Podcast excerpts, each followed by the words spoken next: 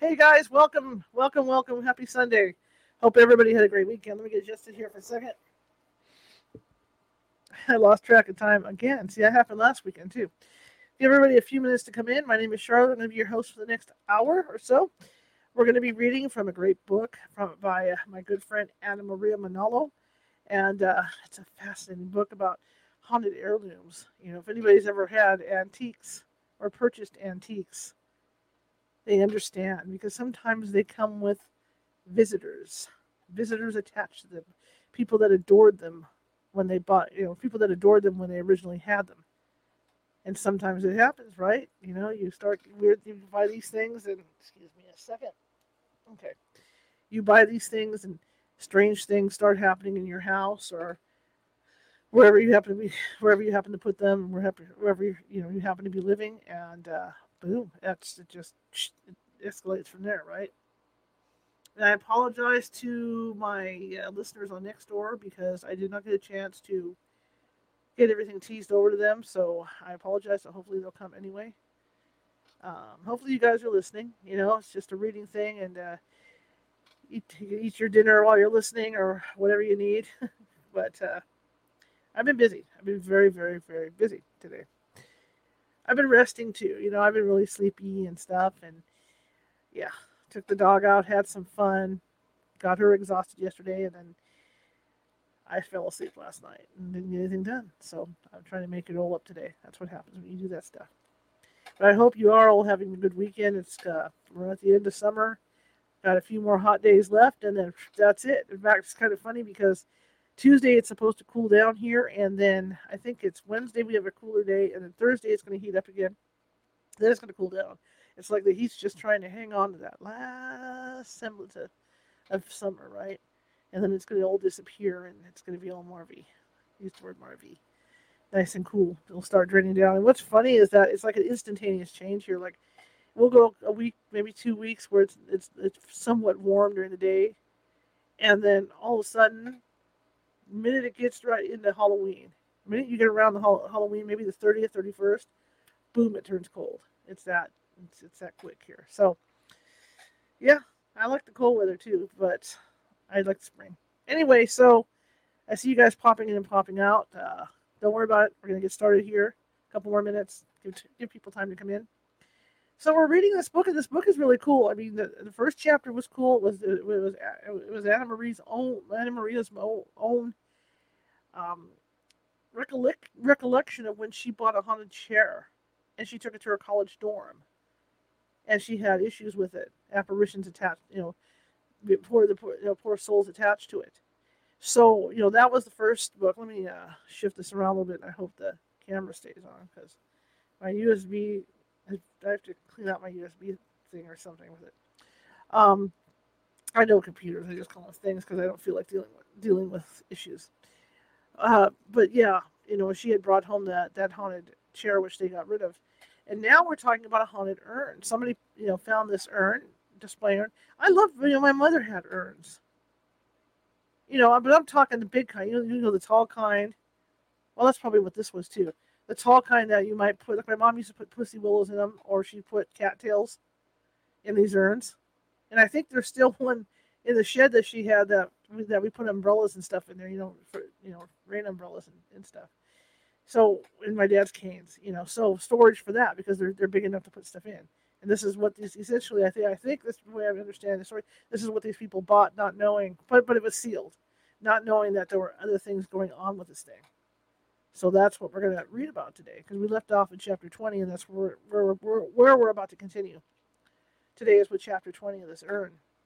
Hey, if you're watching from Facebook and you enjoy this read, please um, hit that like button, all right? Or hit that follow button, rather, because, you know, I'm, I'm looking for followers. If you're watching from YouTube, there's that little ghost down the bottom right hand corner with the magnifying glass and the Sherlock Holmes hat on. Please hit the subscribe button if you enjoy these, these Sunday reads because we do other shows too. It's not just Sunday Read. I mean, 450 shows ago, we're in our second season. We're about to go to our third season. You know, and and we got shows on almost every paranormal topic, every kind of other type of topic that you can think of. So there's something there for everybody. All right. So if you could do that, I'd really appreciate it. Uh, if you're if if you've got a hold of this show, you're over at YouTube and you're on Instagram, I'm Ghosty Gal on Instagram. Go ahead and uh, follow me on Instagram as well. I'm looking for followers on Instagram. I'd really appreciate it. Okay, 635. Let us continue. So here we go. What's going to happen is it's a PDF, so it's off. It, it, it's it's on a different it's on a different screen. So what I'm going to do is I'm going to be reading anyway, so that's what you guys can see. So you can go eat, co- you know, go have coffee, eat your dinner or whatever, because I'm just going to be reading off this PDF. It's not on my uh, tablet like like the other books. So I'm going to go over there right now, and if I make faces, it's uh not on you guys. I actually figured out a way to make it larger so I can read the read it. Okay, chapter 20, and it starts out. This is Hocus Pocus. Augustine appeared into Vilma's bedroom astounded. The woman had purchased crosses and nailed them to four sides of her bedroom, added pictures of saints all around the walls of her small Spartan room, and the scapular was nailed to the door. Vilma was frantic and asked for them all to vacate the house until whatever plagued them had passed. Augustina told her they would stay until whatever. Let's see. Okay. Augustina told her they had to look down. Sorry. Augustina told her they would stay but she was free to go to her sister's if she felt she was safer there or somewhere else. Loyal as ever, Vilma opted to stay. She baked cookies and made a cake, busying herself while Stanley discussed what needed to be done, then left unannounced. Later that evening, she returned, praying as she entered, a rosary around her neck, with a plastic bag filled with plastic crucifixes, which she distributed to them. She had just returned from the local parish priest who had given them to her after they were blessed. Mops was whining, waiting to be fed. But Vil leash whenever he went potty, for fear that the creature would return. While Vilma walked the dog on the street, well away from the house, Celia texted as Augustina watched. What are you texting, Cindy? I told her not to come home yet. She's staying with friends until we clear this up. Good, thank you. Mom? Yeah? I need to talk to this lady. What lady? This lady. Celia turned her cell phone around to show a series of text messages. Claire, what? She's an angel guide. She can tell us what to do way before Jean. You want me to talk to an angel person? Augustina gazed back at her daughter in consternation. She's a guide a trained sensitive. Please hold off on the censorship, Mom. Silence. Mom, please, just give her a try. She might know what to do about a, about a haunted antique. Just in case Jean doesn't come up with a solution. Behind them, Vilma was removing her jacket, unleashing the dog. I think I know what it is, ma'am. Vilma was pale. Have you seen it? No, ma'am. But if it imitates me, then it's. What is it, you think? Celia ventured. It's an Aswang. Celia Googled Aswang. She turned the cell phone for her mother to see. Silence. Okay, dear. How do I get a hold of this angel lady? Chapter 21. A plan had been settled upon before they left for the angel lady. The house would be left empty to assure no one was left alone. Celia would take mops and head to see high school friends with her boyfriend, while Augustina and Vilma went to see Claire. Stanley would, as usual, tend to the store. At night, Celia would sleep in a spare cot in Vilma's room instead of sleeping alone in her room. Celia also moved Mops' dog bed into, into Vilma's room so the two of them could watch over him. Vilma was glad for, for the company, and the crosses she nailed to all sides of the room gave her comfort. It allayed Augustina's concern that her housekeeper might entertain leaving their employee for what appeared to be a temporary situation. They would stay together no matter what. Claire, the angel lady, was a middle aged woman who looked like Goldie Hawn, but very serious. Simply dressed in jeans and a woolen swe- sweater that appeared to have been tossed at a thrift store, she, co- she commandeered the entire third floor of, of a Vietnamese restaurant in Chinatown section of the city. Augustina negotiated a series of three steep staircases with Vilma in tow. The door of the suite of rooms on the third floor appeared simple, an apartment that spanned the entire floor, as Claire explained, She and her daughter's family, plus in laws, shared the floors and owned the restaurant on the ground floor, with the second floor used for storage and bookkeeping.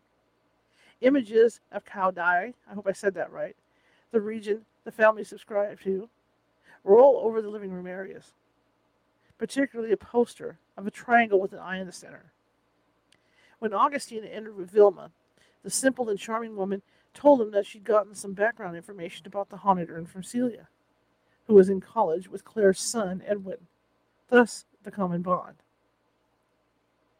The next bond that cemented the arrangement was the fact, according to Claire, that she too had dealt with the family haunting when her grandmother had passed away alone on the second floor of the building, which they now used as a restaurant storage area and break room for the restaurant employees.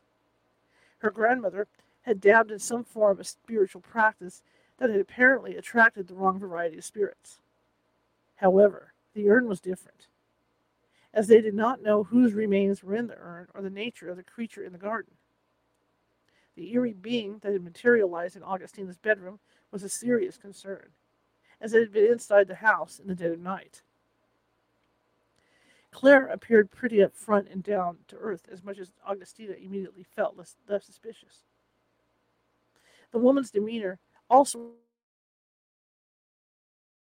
related. Even Vilma, who was a staunch Catholic, was immediately impressed by the woman's frankness. She considered the woman a godsend at a time when they had an evil spirit in the home. Augustina was amazed that Vilma did not become suspicious of the woman, who was essentially a Buddhist. Vilma prodded her employer to share all the stories of their encounters while the woman Claire made tea and lit some sage which she placed in a pot by the window. It smelled sweet, and Augustina thought it might be marijuana until she saw the stalks, which resembled her own herbal plant in the kitchen. Claire explained that she normally didn't use sage, but thought it was a Western touch that might put them both at ease. She became more absorbed when Augustina intimated that the dog like creature in the garden had been seen by Stanley and having yellow eyes. Vilma's doppelganger, a dead ringer materializing by the door to the couple's bedroom, was a serious concern. Claire agreeing that it might be an aswang or a shapeshifter, as Vilma had previously noted. Then Vilma told her about the skunk like scent the urine came in, and the oily soot that was all over Augustina's hands on the carpet, and later clung like glue to Celia's jeans.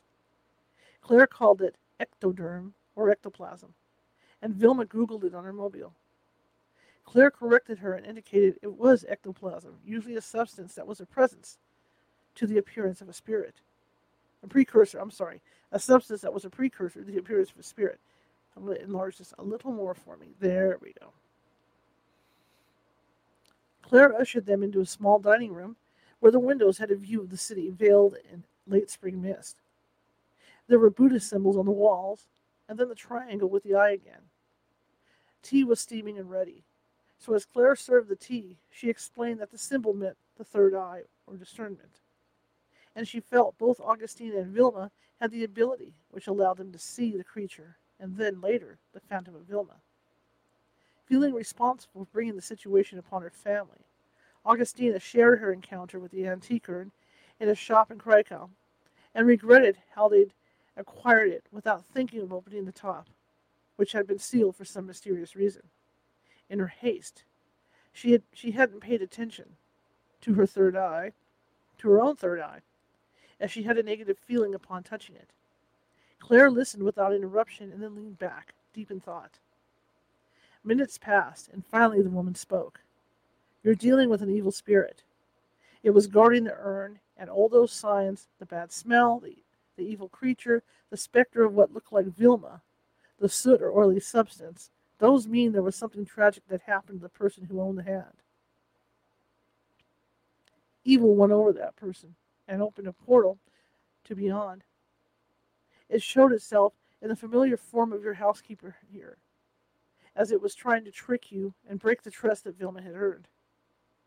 Vilma clung to Augustina's arm, hanging on like a child in the aftermath of a nightmare.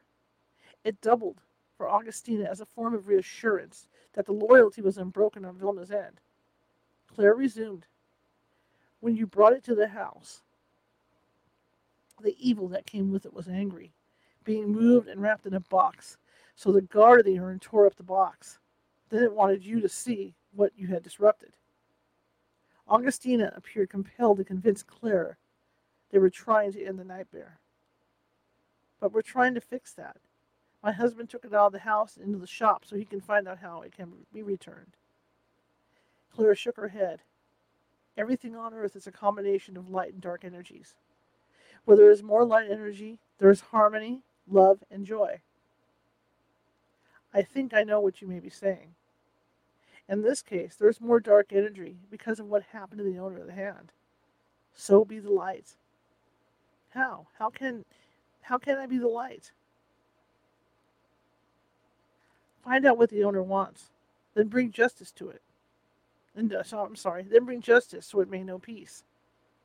Justice, that's huge, Vilma commented. But the evil presence would, Augustina queried. It would leave. It's not attracted to good deeds, Claire assured her.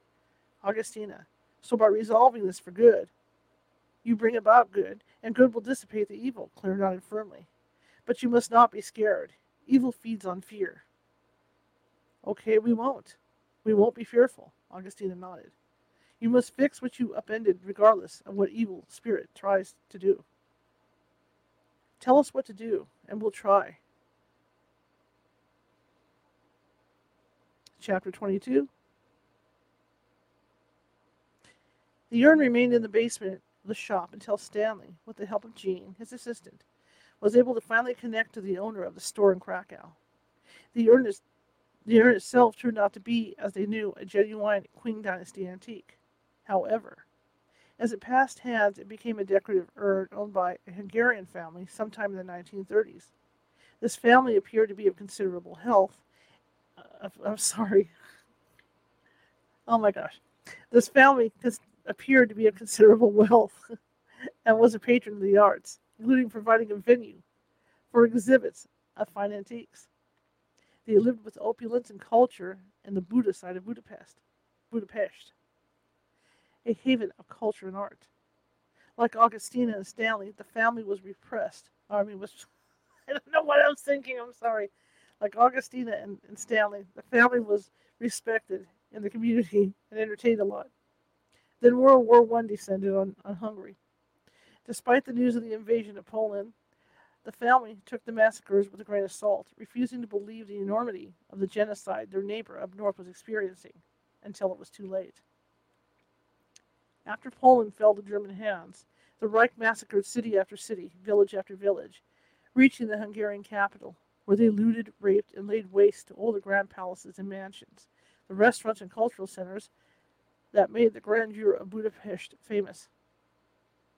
Eventually, the urn came into the possession of fleeing locals who witnessed but survived the brutality of the German forces.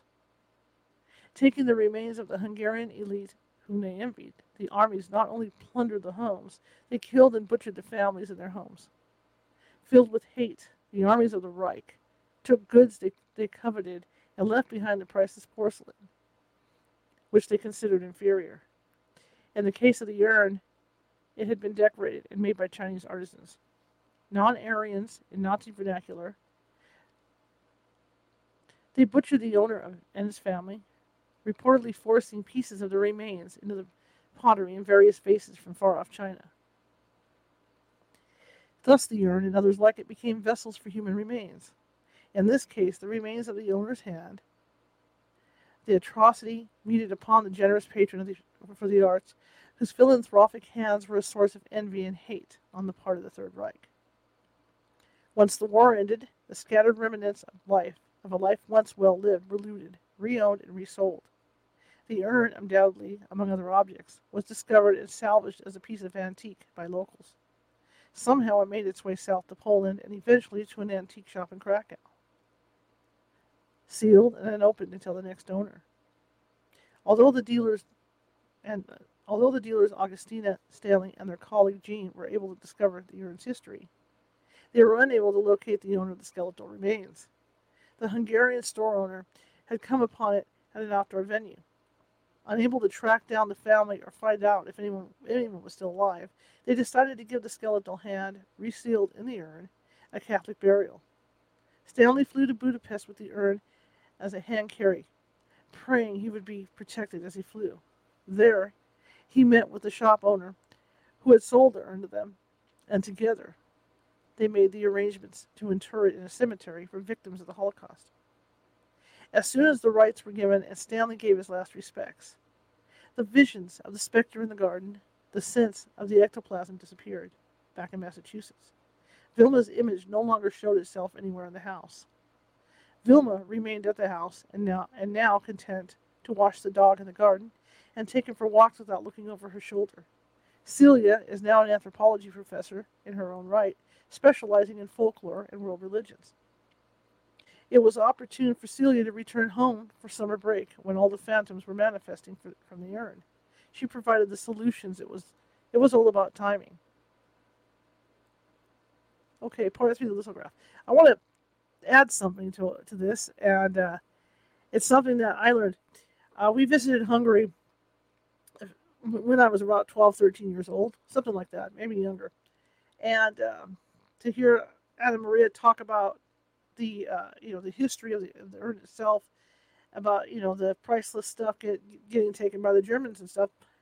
Um, it's true. Uh, we we visited this church, and um, the priest at this church told us that they had mock funerals at this church because the Nazi because the Reich was coming through, and either, taking or burning the Bibles and all the holy books and stuff. So what they did was they took the pews because they didn't have any wood, right? Because it was all being seized. They took the pews and, and turned the pews into caskets, and they put all the uh, holy books in the caskets and all the, uh, not only that, the cups and everything that the church would use, you know, d- during their ceremonies, they all went into caskets, and then they had these mock funerals and buried them. And then after the war, they dug them all up, and they were able to save all their stuff. So that's just kind of an aside for this book. All right, I'll continue. the part three, the lithograph. Lithography, a printing process using a flat stone or metal plate in which the image areas are worked using a greasy substance so that the ink will adhere to them, while the non-image areas are made water repellent. The Tate Gallery. Chapter 23, Sam. When I first saw that print, boy, he said, that's going. When I first saw that print, boy, he said, that's going to sell on the first day. Dan chuckled, looking professional as usual in his rimless glasses and trim beard. He sat content at our dinner table awaiting dessert. I chuckled back in the company of old friends. I, yeah, I chuckled back in the company of old friends, comfortable with the rituals that came with aging in the company of each other. Outside, the streetlights reflected the setting frost that had just begun to accumulate on the narrow street. Stone and brick homes sat waiting for more of winter's grace. I stood up to grab more wine and surveyed the two tier pedestal of cakes and sweets as I passed the pale excuse me, the pale celadon green sideboard from the Vaucluse region of France. The array of cakes glinted, made more gracious by the vintage Royal Albert china, a rare one called Midnight Rose two tiers of deliciousness. I reached for the 25 year old Bordeaux and pulled the corkscrew from the baker's rack. The chandelier accentuated my wife, Alice's gold flecked diamond studs, as she cleared away the dinner tables with the ever helpful Melinda, Mel for short, Dan's wife of 2296. I'm sorry. Yeah, I'm sorry. Age 96. Oh my gosh, I'm losing it. Mel's Dan's wife of 22 years what is going on with me tonight? With two kids in college, they, they had reached the pinnacle of a career, like us, as dealers of antiquities. My beautiful children were also grown, with their large hands and feet and the rest of their bodies off to some off to some college, my wallet in their pockets and my heart full of memories. Time ticked fast, running away with our youth with our own parents feeling even older, like the vintage items and antiques we sell. Businessmen and businesswomen, businesswomen they were, my parents, the grandparents of our children. We travel, buy, sell, and collect all the world's heirlooms, misplaced objects of great rarity and value. As we talked business, Dan fell into a nostalgic moment as he lifted a forkful of mille I'm trying. a French pastry made with layers of phyllo dough. I poured more wine as Alice signaled with one hand to stop. I smelled the coffee brewing and corked the bottle, almost gone. Dan had been studying me. Finally, he leaned over. He leaned over and whispered, Would you like a rare print? Would you like the rare print? But I thought it would be but I thought it would sell in a flash. I asked, surprised. Dan exchanged a nervous tick, a strange one in the world of ticks, when a couple, used to their ways, mimic each other's facial expressions. Mel replied with a tick across the table as she sat back and down to reach for some cake. It would, but I think it's best if you had it, as it's your style. Where did you find it again?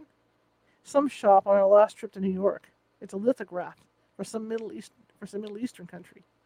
That tick again. Mel ticked back, a tad nervous. Did you bring it? I said. It's in the store. I'm giving it to you. We decided. I was taken aback. We didn't usually give away antiques unless it was a special occasion. This was just dinner at the end of a hectic month. Dan, how much? Seriously, I'm giving it to you. Al- Alice sat back down, arms on the table, pensive. How old is it? It's old, believe me. Mel nodded in agreement. It's at the store, but Dan can drop it off next week. Alice smiled. Oh, Mel, that's too generous of you both. Dan winced. It needs to be wrapped, protected from the elements. Of course, I said. It must be pretty special. Are you sure? Alex ventured. Alice ventured. Yes, we are. That tick again. You can bring it at, at your shop. You can, you can hang it at your shop and keep it covered. Dan glanced at Mel when he said this. I'll hang it here at home. It's a gift from friends. A few weeks later, a parcel arrived and was left at our front door. I opened it immediately, and there it was a framed lithograph of a castle, a grand one like you would see somewhere in France or Germany, with spires and turrets, and a girl on a swing, in the act of swinging, in the foreground. Pale, muted tones, as if it was painted in watercolors. Beautiful. I called Dan to thank him and got his message machine. Dan, it's exquisite. I must give you something for this. Days went by and no call back from Dan. Well, thank you, Dan, I thought. So generous of you. This looked very expensive, if not rare. 1800s. It seemed, or even older. Strange that the artist didn't sign it. I showed it to my parents, who smiled but didn't really look, as they were both getting cataract surgery. That's great, son. It's great to have good friends in the business. I hung the framed lithograph proudly showcased in the drawing room by the baby grand where my father usually usually sat when they visited us here in Kittery. That was where Dad sat after we picked him up from, from the hospital, after both Mom's eyes were as clear as a pristine stream after her surgery. She marveled at how she saw now with the eyes of a child, and how like a child everything, and how like a child saw everything again, greedily taking in everything like a candy store on a Saturday outing. She entered the drawing room, enthralled with what she could see, and paused when she got to the print. Dad walked over, one eye clear, the other still awaiting surgery. He too peered at the lithograph. Then he frowned as she froze. That was the last time I talked to Mom. And then they were dead. Chapter 24 I tried, as best I could, to get rid of it. That was why I was there again in the late fall of 20, 2011, when everything and everyone was gone, dead or dying, like this, our old parents' summer house at the edge of the Bar Harbor. The house itself seemed to be dying, not literally, but unless I got it repaired, it might in fact fall apart like my parents did. In the space of one summer, one suddenly had a heart murmur, and then the next week, that pale and dry summer, the pale and dry rose garden my mother finally yielded buds and my mother gave way to a heart attack right after her cataract surgery, right after she studied that lithograph. Dad died right after her. and my siblings thought it was from a broken heart. Now they were both gone, and my heart was broken, feeling betrayed by their sudden deaths and the betrayal of two good friends who gave us a gift, a gift we did not want. Why? First, I needed to sell what was my children's grandparents' summer abode, being the oldest. It was cold enough, and no one, Jerry, Jerry, Jerry Saboin or me, wanted to drive up there to this town, this house, which presented us with an even briefer summer than Kittery. None, none of the kids liked it back then, and even now. Jerry's girls hated the drafty isolation. Saboin was Saboin. My two natural siblings, who came shortly one year after another after I was adopted, agreed we should sell it. Sam, Jerry, and baby sister Saboin always agreed on everything. Since the parental summer, since the parental summer house was always dark, dreary, and cold, I thought I'd bury the print up there, like, like attracts like. A dark, dreary place deserved a dark, dreary print. Forgive me, Mom, Dad. I know you wouldn't. I know you wouldn't and would call it a waste to do that to a rare antique. Our values are just so vastly different. You'd say, sell the print, that lithograph. But Alice and I just want it gone. It is just way too coincidental how you saw that print right before you both died. But there's more. Mom and Dad, the, lith- the lithograph walked back to the house. Really. Sam, our beloved son? Yes, I can almost hear you ask that question. Mom, I never did get to ask you where, where you saw. Or I never did get to ask you what you saw, Mom. Now it's too late. Chapter 25 Alice left work early, ridden with a headache she couldn't shake. She ascended the stairs to our bedroom, shaking off her work outfit with the tartan pants and houndstooth scarf I'd given her last Christmas. She slipped into a comfortable jogging suit with a pink hoodie borrowed from Jean, our older daughter, now in Sal, now in Sal Regina, majoring in art history. Then she decided to take a nap and opted for the comfortable sofa facing the fireplace in the family room. Across from her, she had a view of the baby grand and the rest of the drawing room beyond. Around 2 p.m., 2 p.m., I got a call on my phone. Hun, are you busy? Alice, feeling better? An intake of breath. I am not, but I need to ask you a question. Go ahead. I thought you hung that lithograph in the store. I paused, walked out from behind the counter, and looked across the adjacent room where several articles of furniture sat. I eyed it on the wall, warily approaching as I held the cell phone to my ear. I stood a few feet away, managing not to stare too long. I did. I'm looking at it. Silence. I'm looking at it now. A creepiness inched up my spine as I heard Alice's voice tremble. I breathed in. Take a picture and text it. Now. Okay. Silence.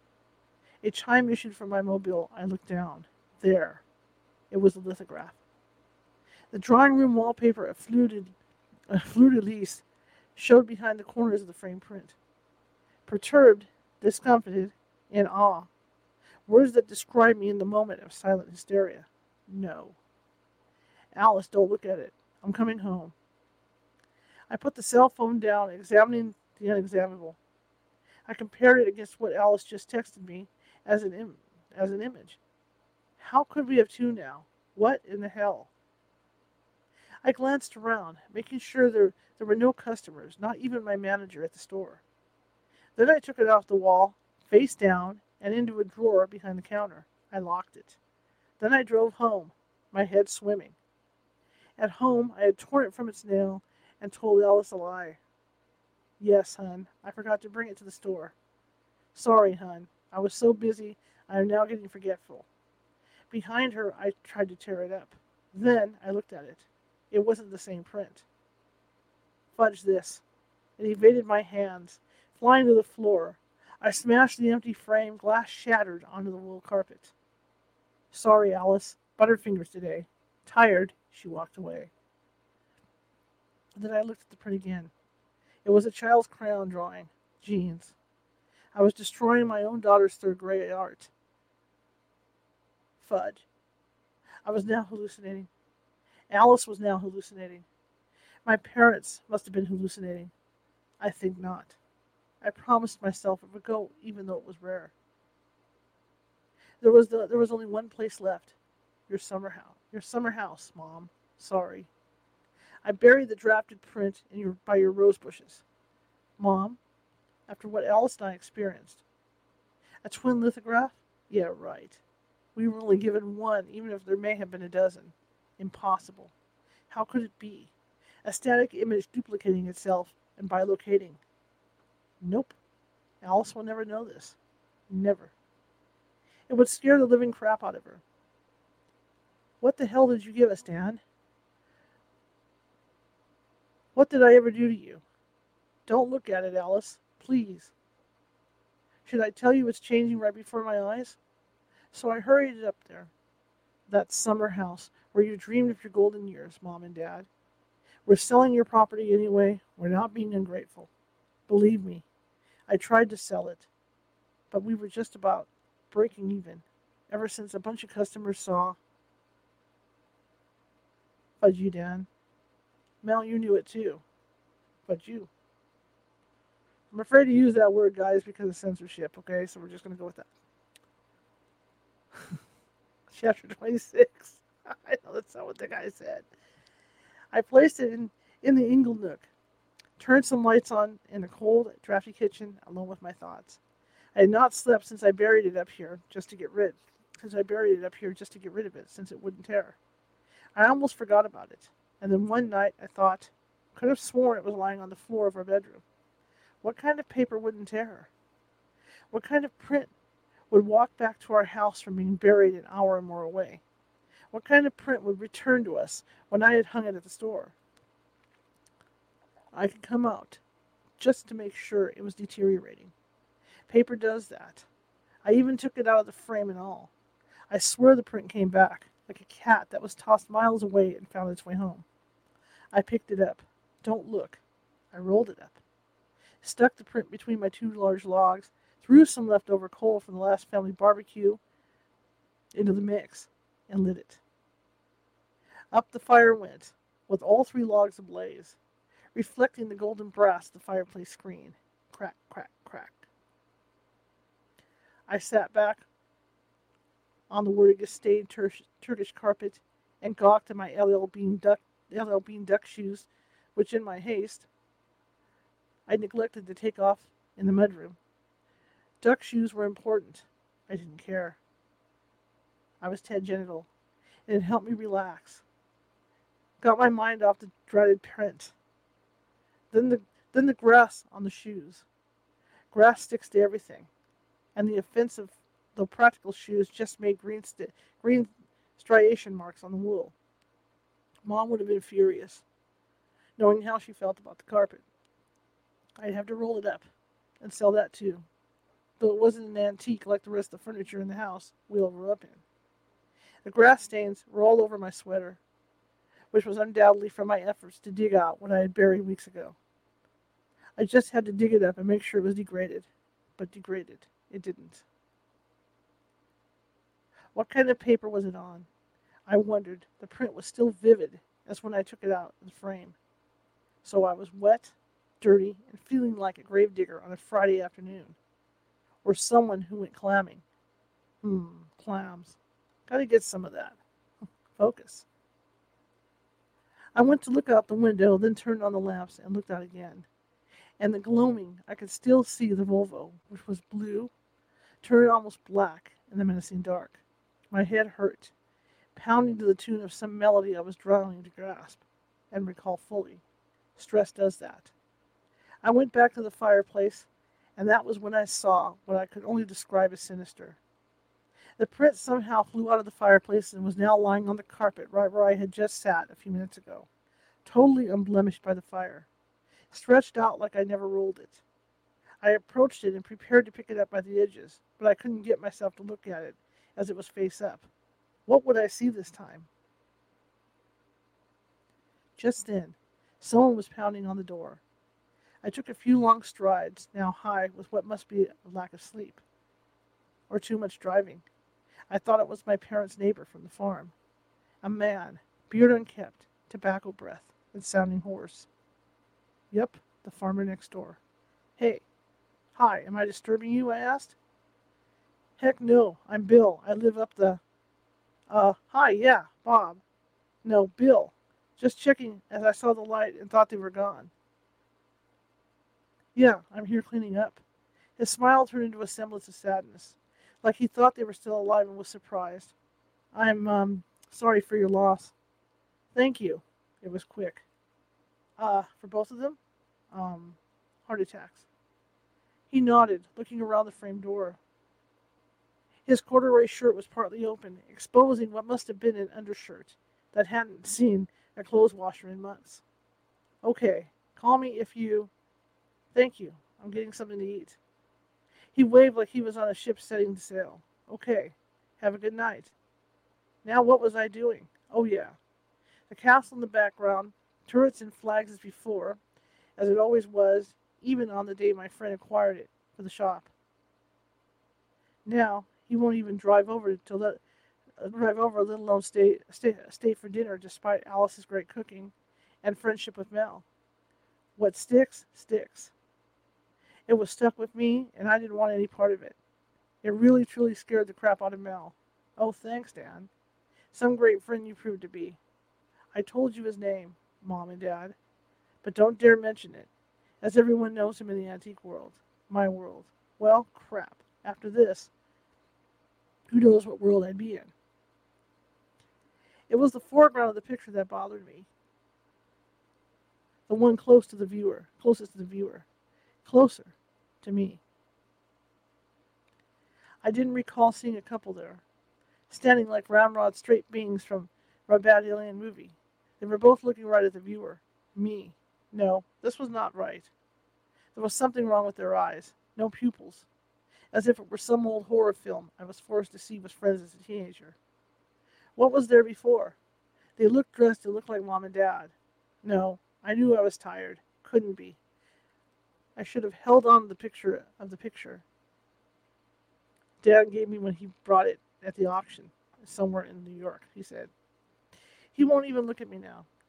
He saw something that really and truly got him running out of the store and into his car. What truly frightened me was that he wouldn't tell me what, what he saw or what Mel saw. He told me its value, though. Finally, that got me running to sell it. So now, he was running from. So now, what was he running from? I know. Had I'm sorry with me. So now, what was it? What what he was running from? I now had with me. Chapter 27. I was exhausted. I was seeing things. I would bury it again. Not tonight, but come morning. No way in hell's bells was I going out there, especially alone. Alone, or with someone like Dad's neighbor Brock or Bill or Bob with the ever filthy undershirt. He would just spread the news that the damn thing was that. Damned. So, Sam, what were you doing in your parents' backyard taking it at night? Couldn't it wait until morning? Why in such a hurry? Maybe some pancakes first with Grade B, Grade B maple syrup from from Jeannie's with the blue and white striped awning. Just checking. The lights were on, Sam. So morning it is. I rebury it and sprinkle it with some holy water Alice gave me. Don't worry, Brock, Bill, or Bob. I'm not gossip fodder. And keep those pigs of yours out of my yard, my parents' yard, rather. You with the filthy shirt.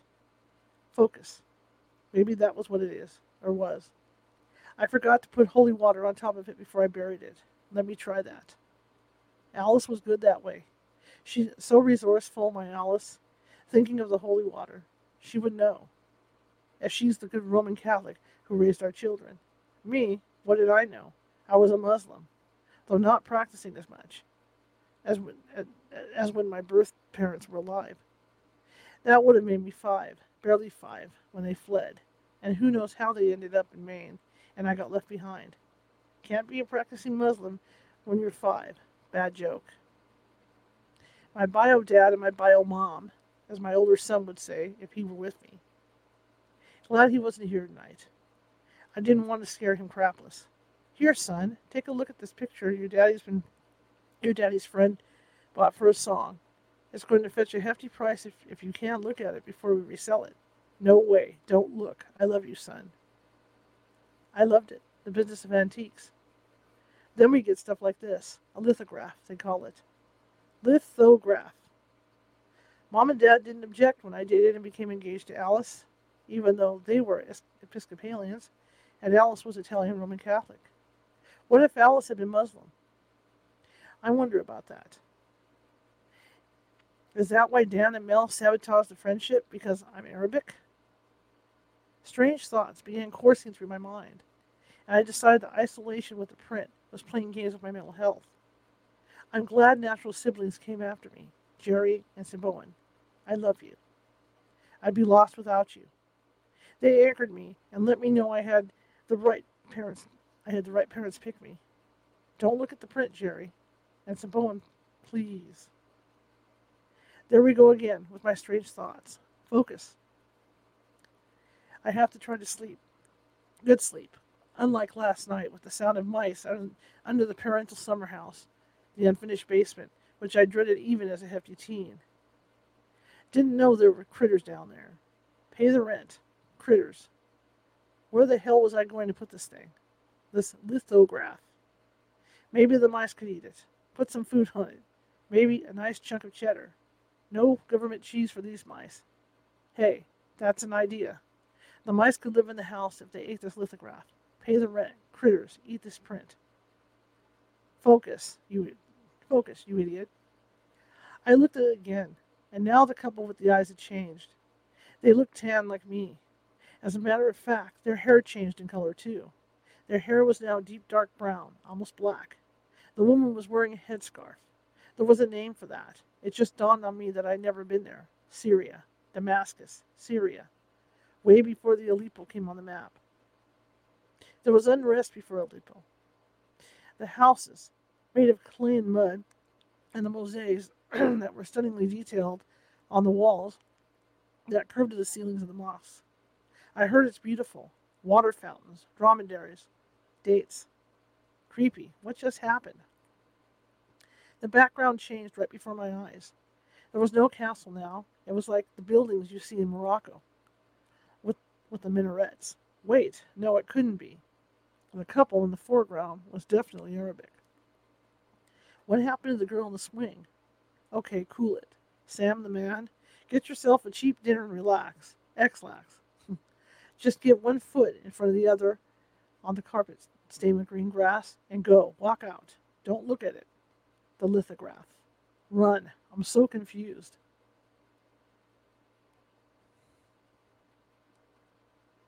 Chapter 28 The drive to Burger King didn't take long. Stress makes me hungry. It wouldn't take long with my heavy gas foot, trying to put as much distance as possible between me and that creepy print. The road had been desolate as I made my way down the hill, but the town center just flew miles just flew miles away excluded some semblance of life. There it was, just a few, I'm sorry, just a few miles away, excluded some semblance of life. There it was, bright as my headlights. As I turned the car in the large parking lot of the strip mall, relieved to be near civilization, I had sudden change of heart and decided on, on fried whole clams instead.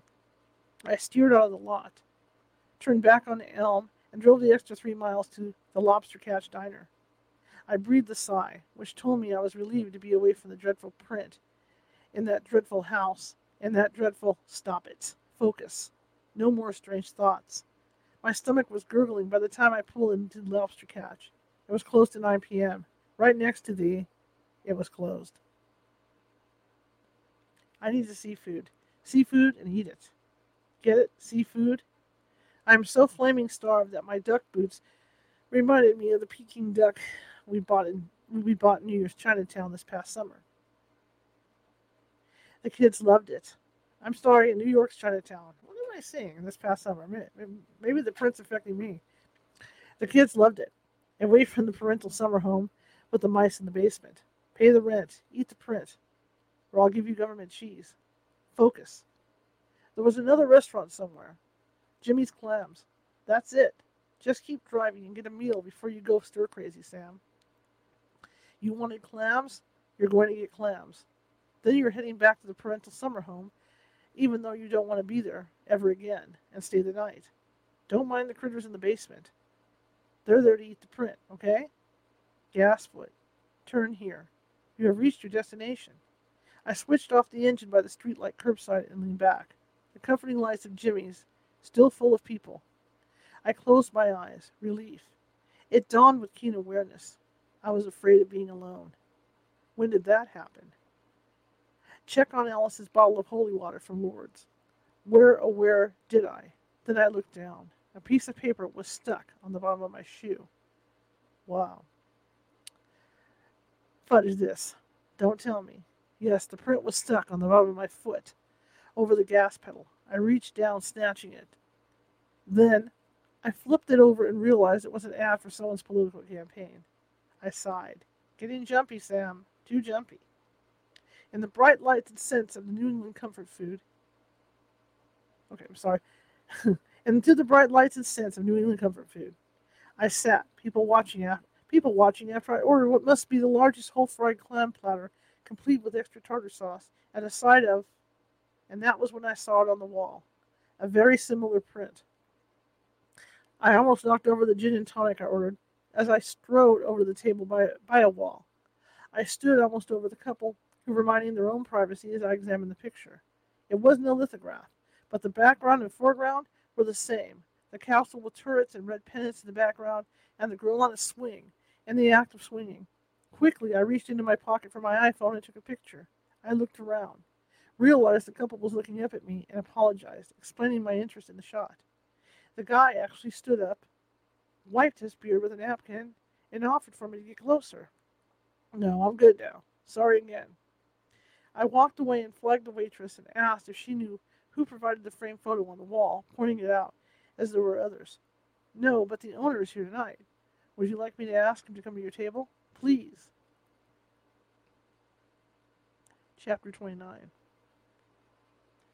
It was close to 11 p.m. by the time I coasted the Volvo back into the driveway of my parents' summer house. I had forgotten, in my haste to leave, to turn even one light on, so I was in darkness.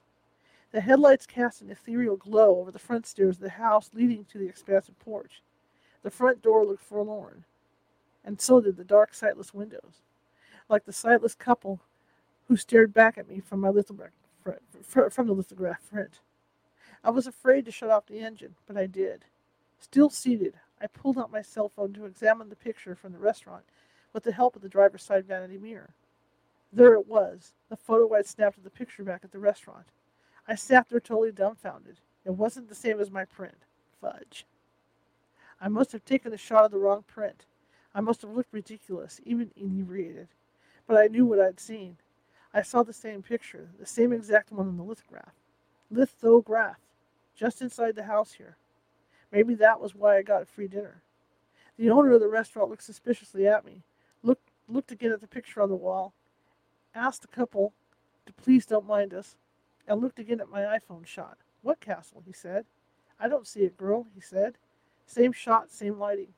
No castle, no turrets, no flags, or a girl on a swing. He showed me my own my own iPhone. Yours also shows the guitar guy, he said. So now I looked again, seated in my Volvo with the Bluetooth and the eight speaker system from Bose, perspiring in my armpits, and the heat wasn't even on. I was looking at a man who held a guitar, a classical guitar, in his 40s, grinning at the camera. A local musician with the name of Rodrigo something, something who played a gig a few months ago. No girl, no swing, no castle, just Rodrigo. I kept examining my iPhone and it didn't change, even after I put it down and then put, put in the password to unlock the phone again. Nope, nothing like the dreaded lithograph. I remembered how I quickly ate my dinner when it came, served by a frumpy looking waitress. And it looked so good when I ordered it, and when I got it, I ate for the sake of eating it. Extra tartar sauce? Yes. Cocktail? No. Who cares? Meanwhile, as I ate, I kept staring at the framed picture on the wall of, of Rodrigo the guitarist. The couple finally left, self consciously, I might add. Here's not looking at you, kid. Later, the owner returned to my table with a look that said pity all over it and told me the meal was on the house and good luck with my cell phone. He seemed to want as much distance from me as Dan, my former friend, did. Fudge you, Dan. I'm out of here. Tonight. I hit the speed dial and Alice's sleepy voice came on. Hey, what's going on? Are you staying? Silence. I was deliberating. As I couldn't find Her holy water. Yeah. What happened? Did you burn it? I'm burying it again. I need holy water. I gave you the one from Lourdes. I think it might be in the house there somewhere. You left it here? It's not up here. It's not up here. Silence. She had put the phone down. Minutes pass. The holy water's here. Just put that print back in the ground or burn it. I tried. It's not even scorched. Silence. Did I just shock you, Alice, or are you thinking? Hun? Come home and get the holy water, dear. I'll bury it again. But leave it alone this time. If it stays buried. If it stays buried. She yawned, and I knew she was tired. So what are you doing? Are you headed home? It's kind of late. I guess I'm staying. If you are, the priest here said to put it in sacred ground if you can't put holy water on it. I don't want it in our parish, so bury it at a church there. What? Sacred what? Chapter 30. The mice kept me up, scratching the floorboards, the walls, even moving the lithograph. I turned it upside down on the kitchen counter and put some moldy cheese from the refrigerator on it. Was it brick or chevre? Stop. The tangential thoughts. I woke up to find the cheese gone, but the picture. They didn't even pee on it. Pay the rent. Pee on the dra- droughted print. This time I didn't turn it over. No way. I checked my cell phone, though. It was still Rodrigo, the guitar player. I Googled Sacred Ground and drove to the local church. I dashed out of the Volvo and aimed for the rectory, but a man who appeared to be groundskeeper blocked me as I darted from the building's entrance, or for the building's entrance. He indicated that the priest was very busy with masses and it was a Sunday. Good. I wasn't sure I was going to explain myself. He'd just given me time. I sat in the Volvo as the man walked away. How was I to explain that my wife told me that an antique picture was haunted because some people, my best friend for one, me for another, had seen some strange changes in the picture? Then I had to explain that he, the priest, had to bless it and bury it in the churchyard or some place considered sacred ground. Alice, always pragmatic, logical, and more level headed than me, had consulted with our parish priest who insisted upon it. She told the Monsignor it had made me unstable and too, too stressed. It was doing something to me. I was hallucinating, or Dan, Mel, and I were all collectively hallucinating. No, Alice said, not hallucinating. The lithograph is cursed. Her word, not mine. Or maybe it was the Monsignor's. It's feeding on your emotions and making changes as you think. She explained after I told her what and how it changed according to my thoughts. How it didn't rot, even when I put it in the ground weeks ago. Do you want to see it, Alice? No, just joking. Bless it and keep it up there. Yes, Alice. Come home, Sam. The, sto- the store needs tending. Yes, Alice. More antiques are coming. Of course they were. Okay, then let me resolve this. No more cursed antiques, please. How am I supposed to know that, dear? Just kidding. Poor joke. Poor me. Should I tell the priest at all? Then, minutes before I drove to the church, Alice called. Hi, hon, I have news for you. I, fl- I flurried my hair with my, with my fingers. Tell me you have a solution, dear. I could hear Alice sigh. I finally got Mel. They'd sort of made up and arranged to do lunch the following week. Alice had to beg. Meanwhile, Alice wanted to know what Mel had seen. Mel got emotional. She saw her first baby in the picture, who'd passed away from a lung infection the pediatrician failed to diagnose at age four. It was swinging on the swing like a grown child, except she was only four. How the heck could a lithograph know about something that was the lowest point in her life? How cruel and evil. Dan saw, after thinking about his brother, a man who looked a lot like him standing like the soldier that had been before he was gunned down during a tour of duty in Afghanistan. The same swarthy complexion, same uniform, same smile. And they were both thinking avidly about those beautiful people in their lives before looking at the lithograph in the living room, in a frame, ready to sell. Ready to sell to an unsuspecting customer to pass on to me if it didn't sell.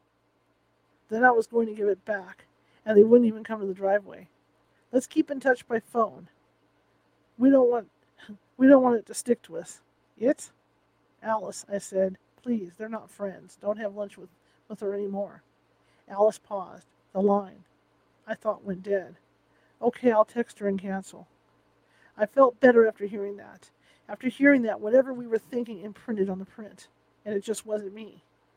It wasn't just our family. You, mom, and dad. I was I wasn't crazy or losing it. It fed on what I was thinking or who I was thinking about.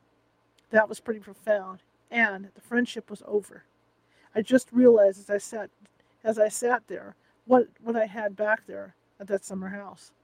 That call from Mel that morning finally gave me the impetus I needed. So here I was, entering the strangest church in town that I, I dreaded, to talk to a priest I'd never met. Did my parents' teeth? Oh man, it was Roman Catholic. I hope Brock and Bill or Bob didn't walk out as I walked in. Would they let me in? As I was Arabic? It's Maine people. Here goes. Focus. The heavy oak door latch shut. In the coolness of the nor- narthex, I waited until all the parishioners left, then walked up to the priest. He turned to me in his robe and, sto- and stole with a gaze like I was penitent asking forgiveness from Jesus Christ. Actually, I felt I needed Jesus Christ. Excuse me. I told father what his name, what's his name, everything. From acquisition to attempted sale to the two friends, how it came to be in our house, and what had happened to my parents when they saw what they saw. Did you get all that down, father? Then I came back and dug it up after I dreamed it was in our bedroom or, or thought I saw it on the floor of our bedroom. Remember how Alice saw, saw it hanging in the drawing room when in fact I had taken it to the store? So I took it up here. Then I had a nightmare that it wasn't decaying. Blah, blah, blah. Then the conversations Mel then the conversation, conversations Mel had with said friends on what our priest said to do. I caught myself repeating myself. I was now thinking in circles. Boy, the priest was looking at me real funny. Sorry, Father, I'm probably the first Muslim on sacred ground you've ever met. More fun than I thought. I'm being sarcastic. He seemed furious. In retrospect, I think he was furious at his own inability to help. Why didn't you just return it? he asked, clear collar all starched and white. That they wouldn't take it. You can't sell something strange like that. We didn't. We couldn't. Of course not, Sam. It's Sam, right? Yes, Sam. It scared people. My wife's friend finally told us everything. Yes, you already told me that. Dan, give it to me. Dad, Dan gave it to me instead. You said that already. Why didn't you keep it buried? It didn't stay buried, but it was, so I discovered when I got up to the summer house. The priest rolled his eyes. I continued babbling. Then I was having nightmares that it wasn't rotting like it was supposed to be, like my parents are. Like my parents are rotting. Like the summer house is rotting. Like our pets, when they're not cremated are rotting, are rotting. The priest looked at me totally baffled. Yes, father, I am as confused as you. He paused, looked away, then looked back at me. I had grown agitated. Well, you were afraid, and now your fears have conjured your worst expectation, he said. What's that supposed to mean, father? I hoped it wasn't rotting. You feared it wasn't rotting, and it answered your fear.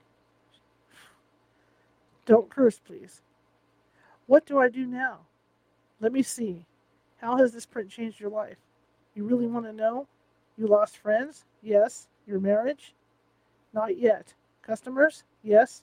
Anything else? I need my sanity back. When I said that, the man seemed to relax. Yeah, he knew. May I see it, please? It's at my parents' house. Will you come with me? The man studied me for a few minutes, then appeared lost in thought. I think he was trying to figure out if it was safe to go with me. No, I just want to see it. You may bring it here. All right, guys, that's where we're stopping. Chapter 31, and uh, we will continue next week with the book. Let me get over here. Okay. We will continue next week with the book. Um, I had some slip ups. I'm sorry. Don't know why, but uh, yeah, I think it's a great book. It's, it's a really good book. Anyhow, tomorrow uh, we continue our quest to hit to. Tomorrow we start, or the day after tomorrow, we're going to start season three. But tomorrow's the last show of season two. And uh, Ann Bender from uh, Bender Paranormal is going to be with us talking about uh, how a psychic works on investigations. So that should be interesting. and I think you guys are going to get a lot out of that. You know, it's just it's not a case of them just going in and saying stuff's there and let's get rid of it. There's there's things that that come into play and all that. So that that'll be tomorrow at 6:30 p.m. Pacific. I want to thank everybody for coming tonight. I really appreciate you being here, and uh, I hope you have a great night. And I'm going to call it off early tonight because I'm tired. And uh, see you tomorrow, 6:30 p.m. Pacific. I'll be here. I hope you're here. Bye.